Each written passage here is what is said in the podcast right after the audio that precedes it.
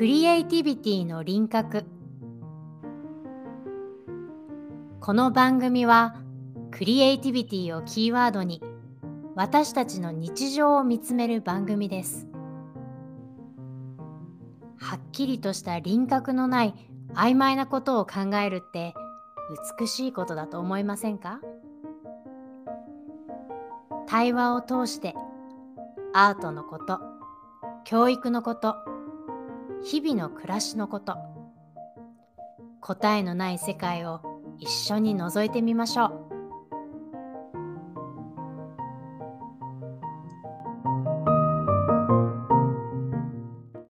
皆さんこんにちはこんにちは。サンダークリフさやかと大河内千秋です。はいえっとちょっともうこの時点でお気づきの方もいらっしゃるかと思いますけれどもはい。えーね、私も千秋ちゃんも すっかり流行のやつにやられまして、あのとか千秋ちゃんは風邪かな？よくわからないですけれども、はい。よくわからないけれども、2人とも声がガサガサで失礼いたします。はい、でも皆さんへのあのお伝えしたい気持ちは変わりませんので、今はい日は。頑張ろうということになりました。よろしくお願いいたしおます。願いします。はい、えっと、もう39話になりますけれども、うん。えっと、今日は新たにね、今までもちろんこの輪郭という番組は、えークリエイティビティの輪郭というフルネームですから、えークリエイティビティについてずっとこう語ってきたわけですけれども、はい。ここに来てね、改めてなんで今、なぜ今クリエイティビティに私たちが注目したいのかっていうお話を今日はちょっとしてみたいなと思っています。はい。お願いします。お願いします。えっと、きクリエイティビティっていうと、あの、もうみんなにとって大事なんですよね。どの年齢にも。ううん。で、私たちはたまたまこう子供たちに絞ってやっていますけれども、うん。絞っているって言ったところでね、やっぱり子供に関わる大人ってことになってきますから、で子供たちだけが良くなるってことはないわけだよね自動的にはないわけでやっぱり子供のこの教育の場に関わる大人たちあるいはもちろんお家で一緒に暮らす大人たちってなると、あの子供にフォーカスを置いたところでまあ全ジェネレーションに必要なことではあるんですけれども、はい。うん、あのー特にねそれがなんで、えー今なのかって言った時に、うん。えっと、ポイントはポストコロナになってくるんじゃないかなって私は思っていて、うん。まあコロナ禍から始まってですね。うん。うん、で、ね、今までも AI 時代とか、やれ100年時代って言って、だんだんとこう、課題っていうのが、こう、騒がれるようになってきて、うん。うん。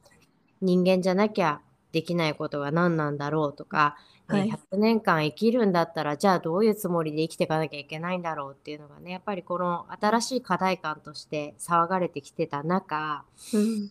まあこうパンデミックはね、うん。すごいいろんなことを早めたと私は思っていて、そうですね。うん。なんか明日、明日もどうなるかわからないとか、うん。え、今までやってたことできないんだとか、まあ働き方もそうだし、急に学校に行かれなくなったり、うん。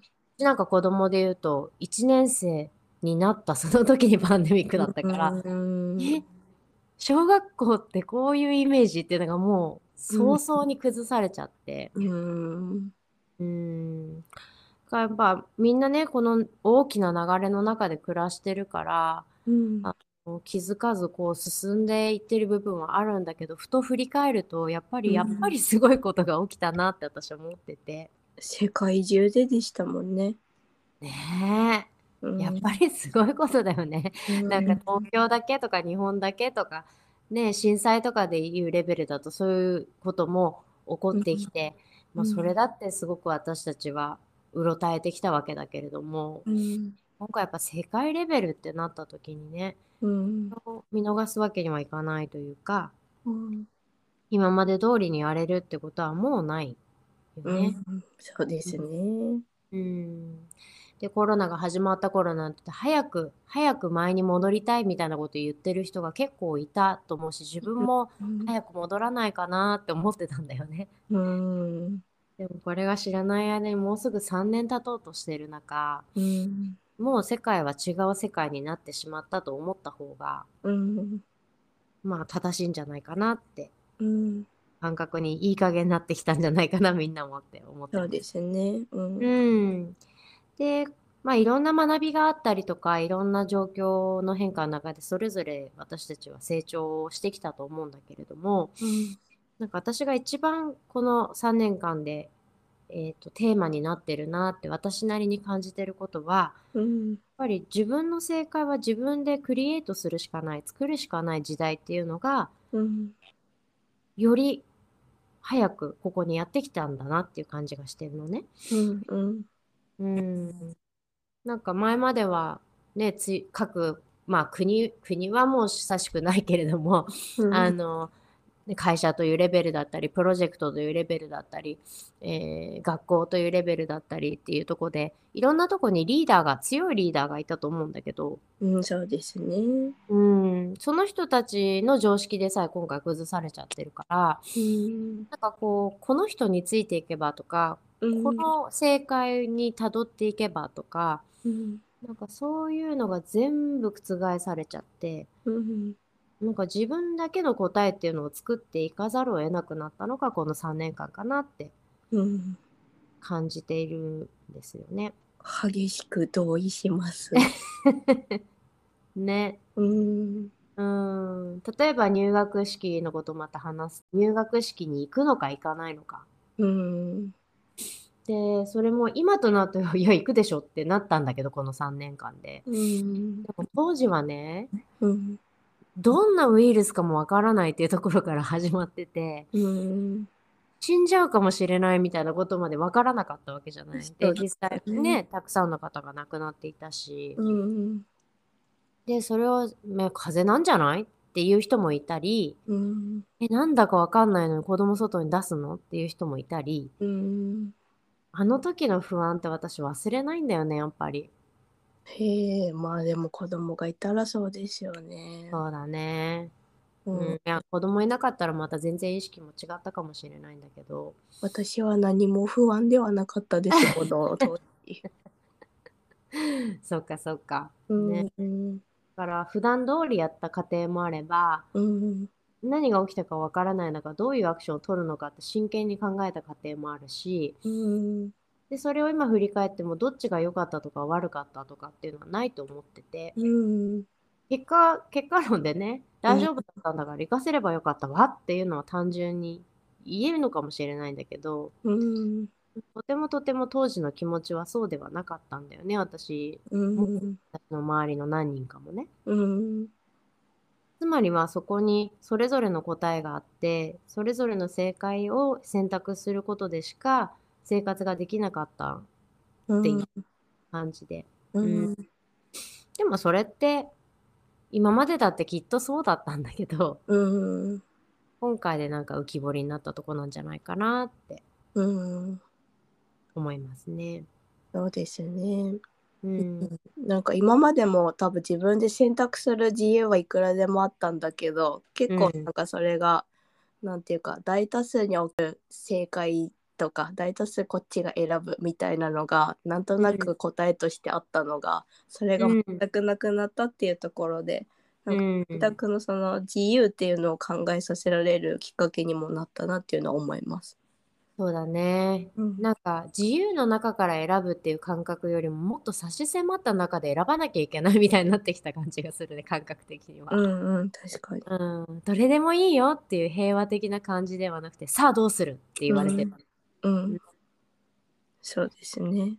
ねえ。まあ、子供のことはもちろんそうだけれども、もし子供がいなくたって、やっぱりうん働き方どうしようって本当にみんな全員考えたんじゃないかと思うんだよね、今う回。んうんうで、ん副職やったり、大企業をパンと辞めたりっていう人もたくさん周りにいるし、移住した人とかもね多かったですね。移住も多かったね。うんうん。と思えば、辞めたくたって辞められない人っていうのも出てきて、うんね、その自分というチョイスの中ではなくて人のために戦い続けた人たちもたくさんいたし、うん。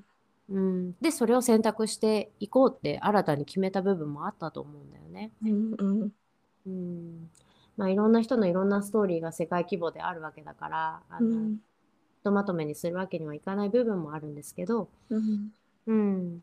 で、なんでそこからクリエイティビティが出てくるかっていうと、うん。その正解をクリエイトする、作るっていうところがまさに私はクリエイティビティだと思っていて、うん。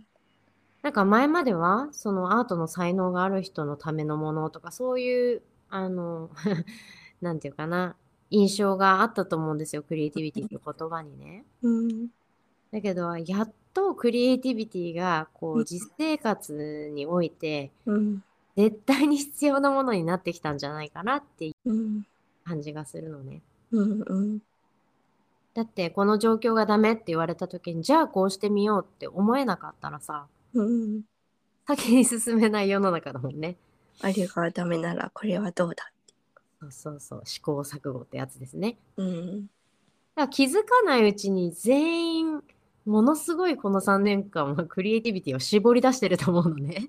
誰でも。そうでしょうねお家の中にいなきゃいけないってなった時その時間をどういうふうに作るかってみんなやったでしょうしね。そうそうそう。もうそれこそクリエイティビティだよね。うんだから私なんてそんなクリエイティビじゃクリエイティブじゃありませんみたいな人結構いるんだけどさいやいやうんそんなことないじゃないってやっぱり思うんだよね。うん人生100年時代なんかで言うといかにやっぱり豊かに生きていくか最後まで、うんうん、いかに幸せに生きようとするかってことだったりもすると思うからさ。うん。それって最大限のクリエイティビティだよね人類の中うのね。ん。うん。うん、そう。ってなった時にうんクリエイティブに生きていくことって習ってなくないっていう確かに。問題が浮き彫りになってきたと思ってます。そうですね。うん、うん。もし今の私たちがうん。散々クリエイティブにならなればならない状況に小さい頃から、えー置かれていたらうん。今回のパンデミックなんか違ったのかなって思ったりして。うん。うん。で、じゃあそのクリエイティブになる練習ってどういうことなんだろううん。って考えてた時に、うん私たちクリエイティブキッズアカデミーはうん。アートでしょって思うわけです。うんうん。うん。で、今までアートってやっぱりこう、娯楽？うん。とか、ちょっとお金のある人たち、お金の余裕がある人たちが、うん。あこうまあ娯楽だったり、うん。余暇だったり、趣味だよね。ちょっとやりますみたいな、ちょっと傾向があったんじゃないかなとか、うんお金持ちの学校の子たちが上層教育でやりますとかね。うん。そういうものだったと思うんですよ。うん。でそれはなぜかというと、日本の政府がそれを取り入れないから、後回しにしてこれは贅沢品ですっていう扱いをしてきたからだと思うんですけれど、うん。うん。でもいやいやこういう時代になってみると、うん。もし小さい頃からうん何か一つのテーマの中でうん。友達それぞれがみんなそれぞれのアイディアを持っていて、うん。それをシェアして、うん。で自分の中にはなかったものっていうのをまた自分の中に取り入れながらうん。私はこうしてみたいなとかあの人のあの考え方いいな私とあの子の考えを組み合わせたらこうなるんじゃないかなっていう時間がとっても自然に生まれるのがうん。アートを使った時間だと思ってるんですね。そうですね。なんかそれもテクニック的ないわゆるお絵描き教室とかではないもう少し本質的なところでしょうね。そうそう、うん。ね、そうそうそこなんだよね今千秋ちゃんがまさに言ってくれた通り、アートって聞くとなんかまずは美術っていうあの美術だけっていうイメージがあると思うんだけどうん。はもっとアートって講義なものでうん。もちろんダンスだってあの演劇だって音楽だって、あの芸術に携わか関わるものは全部アートだし、うん。うん、それだけじゃなくて、まあ、リベラルアーツって言われるものももちろんアートに入ってそうすると宗教だとかうん。哲学だとか社会学だとかそういったものも全部アートってまあうん。少なくとも海外では捉えてると私は思っていて、うん。うん、だからそうするとそのアートを美術と思うっていうところがまず、えっと、間違えちゃいやすいポイントの一つうんなんだけど、うん。だから決してこう私たちが考えるアート教育、アートが教育にいいですよって言ってるのは、うん。あのピアノが上手に弾けた方が人生が豊かになりますよとか、絵が上手に描けた方が人生が豊かになりますよって言ってるわけでは全然ないっていうのも改めて強調したいんだけど、うん。そういうことではなくて、その取り組むこと自体、その行為自体だったり、うん。行為の中で生まれる人間関係だったり、うん。それから人間関係の中で実際に生まれるアイディアだったり、うん。立ちだったり、うん。新しい文化だったりっていうことが、うん。えーアート教育ができる人間教育だと思ってるんですよね。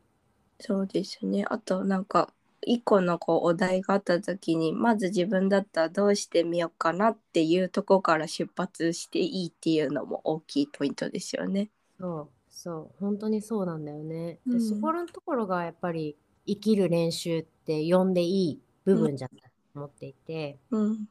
アートに関わることで生きる練習ができるって思っているから、アート教育が日本に必要だと思っていて、うん要するにその生きる練習っていうのがさっきから話してきてるそのパンじゃあパンデミックってことを取り上げた時にまさにバチッとはまるところだと思うんだけれども、そうですね。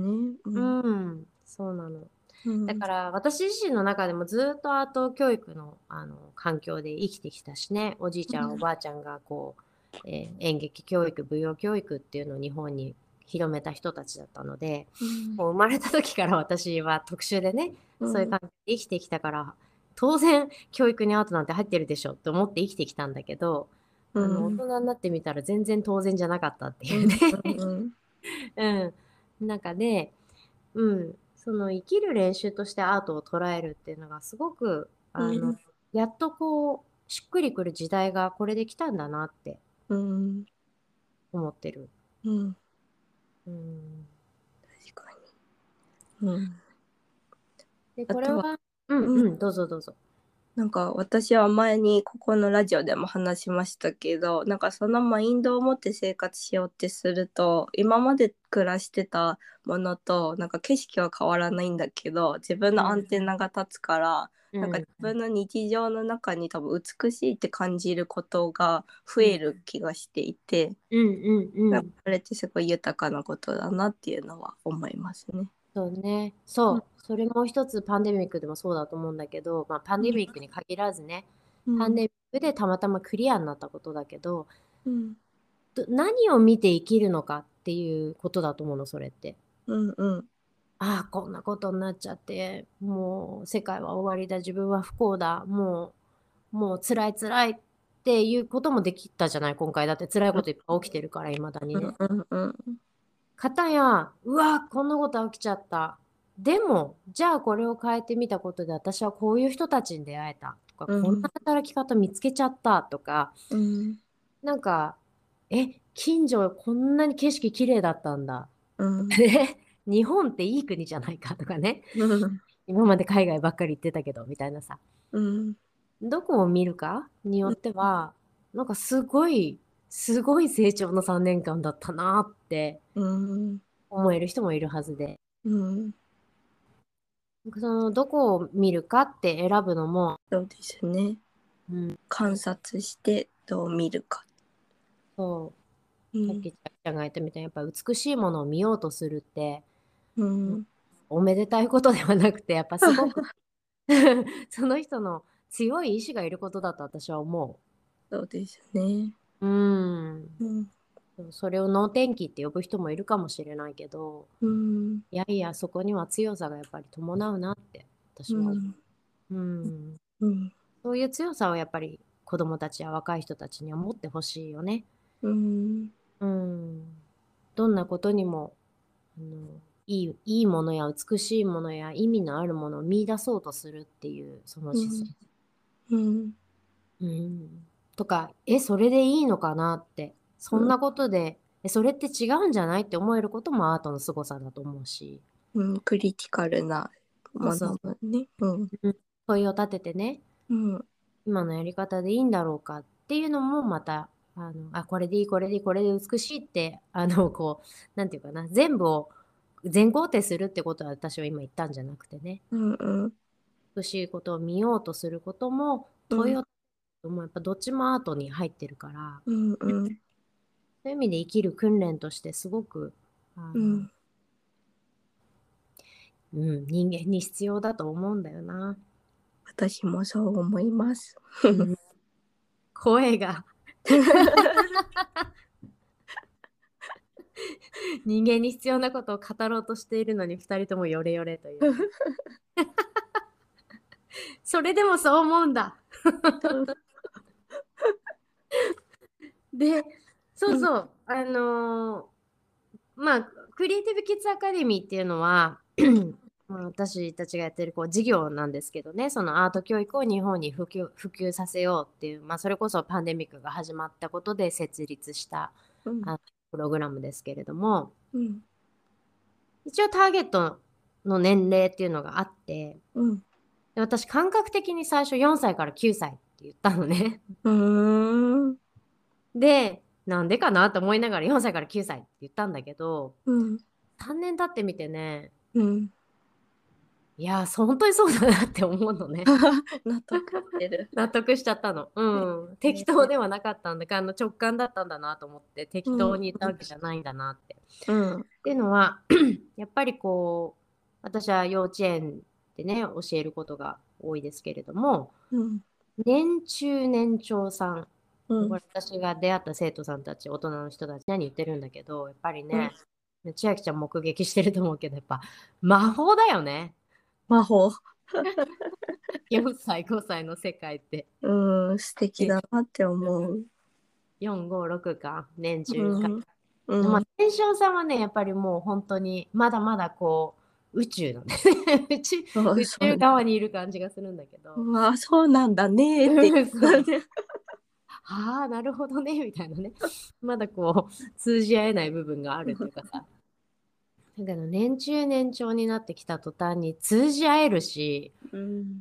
でもなんかもう大人には到底起こせないような魔法の世界で生きてるんだよね。うん。うーん。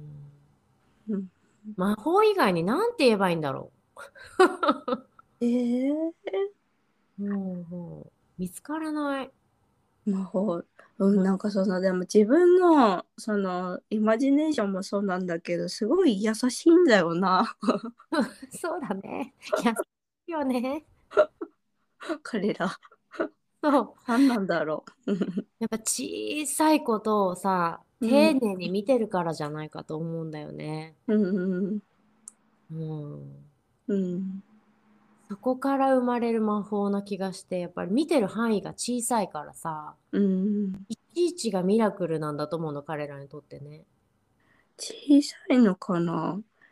大きいのかもね。うーんうん大きいこともあるそうだね。うんそうだね。そうだね。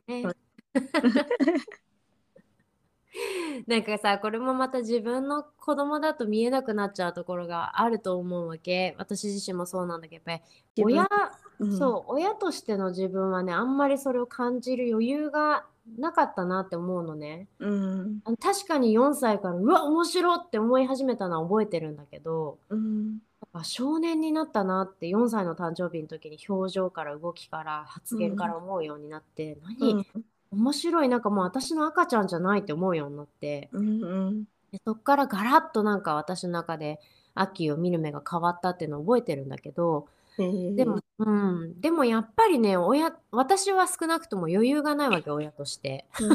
うん 必死なの。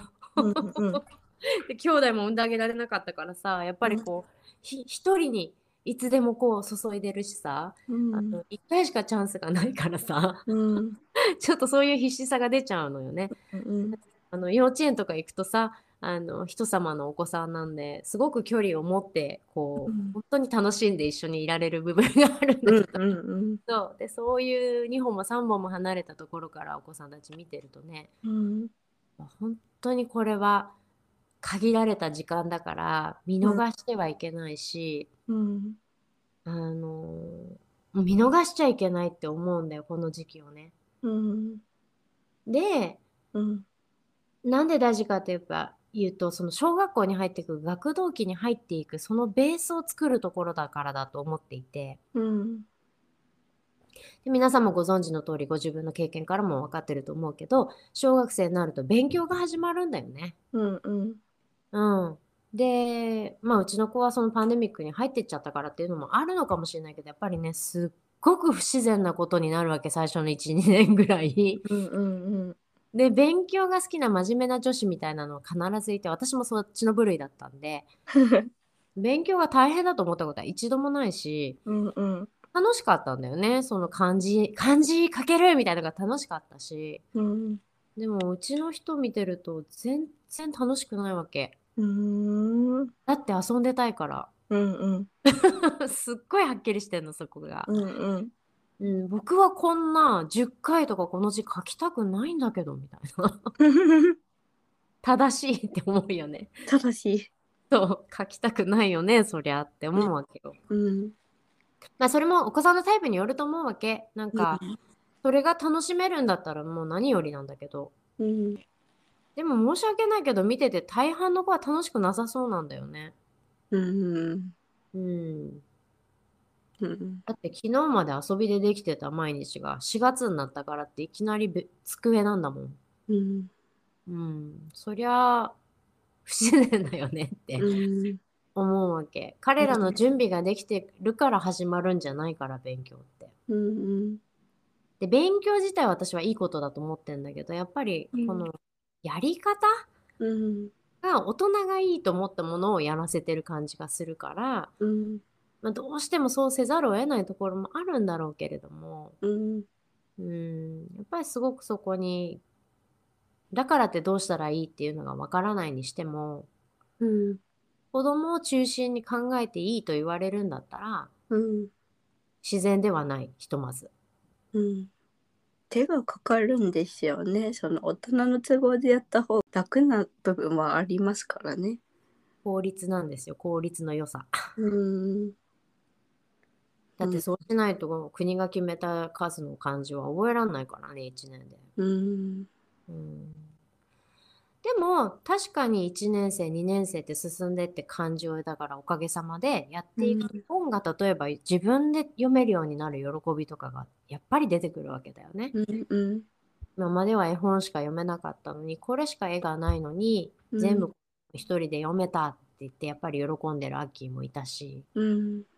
うん、宇宙のことに興味を持ったら自分で宇宙のことを調べてお母さんにお母さんがもう理解できないぐらいのレベルで説明できるようにもなってるし。そうだからそういう自由を手に入れるっていうのは確実に起こるのでやっぱり、あのまあうちみたいに苦労する反復に苦労する子とかいうのはもうその特徴を捉えて手伝ってあげるしかないと思うしさやってあげるってことじゃなくて辛抱強くこう隣に一緒にいることしかもう答えはない。どんなに気合を入れたりとか褒めたりとか叱ったりとかしてもやっぱりできなくて。これはもう私自身の経験からね3年間のことだけどやっぱり一緒に彼のペースで隣でそうだねうんって言ってやった一緒に座っててあげることでしかねうちはできなかった。うん。うん。やっぱそれぞれのテンポがあるからね。うん。で9歳ぐらいになって今年になってあれ？一人でやってんなって自然に思う時が出てきてやっとねうん。でやっぱり学校の教え方も論理的思考を育てる方に行くのででそこでやっぱり社会や理科っていうのが出てくるよね。っうん。てなった途端にうん。絵がね変わったのようん。アッキーのね。やっぱりこう上手に描けることっていうのにものすごい喜びを感じるようになるわけ。うん。うん。だからその魔法のような時期っていうのはうちにももちろんあってうん。こんな絵を描くんだなとかこんな面白いアイデアが出てくるんだなって思ってた時期からうん。今はやっぱり何かすうちは「スター・ウォーズ」が大好きなんだけどうん。「スター・ウォーズ」のキャラクターをね描くんですよ猛烈に。うん。多分女子はねなんか漫画のキャラクターとか大きい目の女の子とか描くんだろうけれども、うん。まあ、そういうフェーズに入っていくんだよね。うん。でそれが私は悪いって全然思わなくてやっぱり技術を磨いていく時期だし、うん。新しいタイプの自由を手に入れたり新しいタイプのクリエイティビティがそこで出てくると思うから。うんうん。でもそこでクリエイティブ・キッズ・アカデミーの役割は一旦終わるなって思ってるの。うん。子供との関わりとしてはね。うん。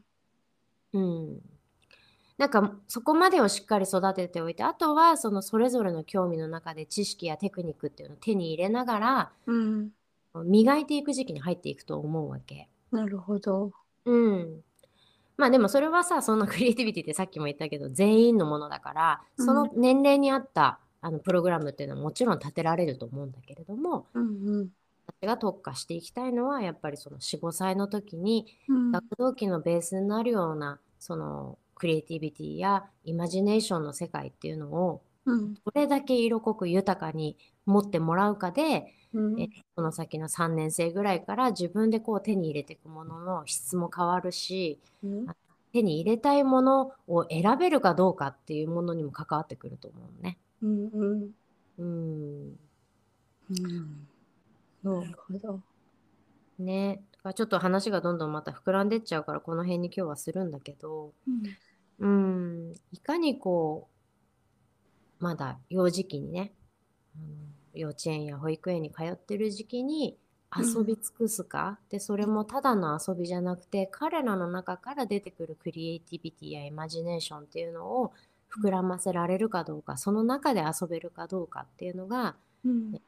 私が注目したい、えー子供のためのクリエイティビティだなっていうのを最近感じてます。なるほど。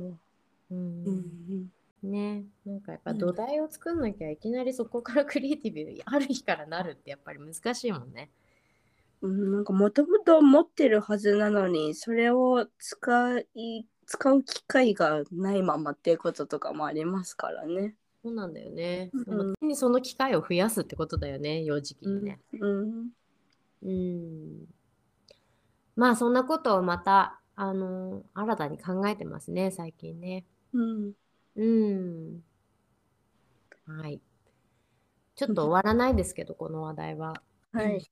うん、なんかこれからもうすぐまあ、ね、年末に入っていき、あの123とこう小学校に上がる準備をしていくご家庭っていっぱいこのラジオ聞いてくれてるんじゃないかなと思ってうんあもちろんもうね小学校に入ってる方たちは振り返りながらそんなだったなって思ってほしいしうん今からまさにあの小学校に上がるって人たちには本当に本当に 聞いてほしいなって思うクリエイティビティだね。うん。でまだまだ12年生でそれは余韻があってうん。まだまだ刺激してあげてほしいし12うん年生のその勉強に入っていくところでそうじゃない時間をいかにクリエイティブにする本当に大人ができることだから。うん。うん。頑張んなきゃいけないとこ大人がっていうふうに私は感じてる。うんうんはい。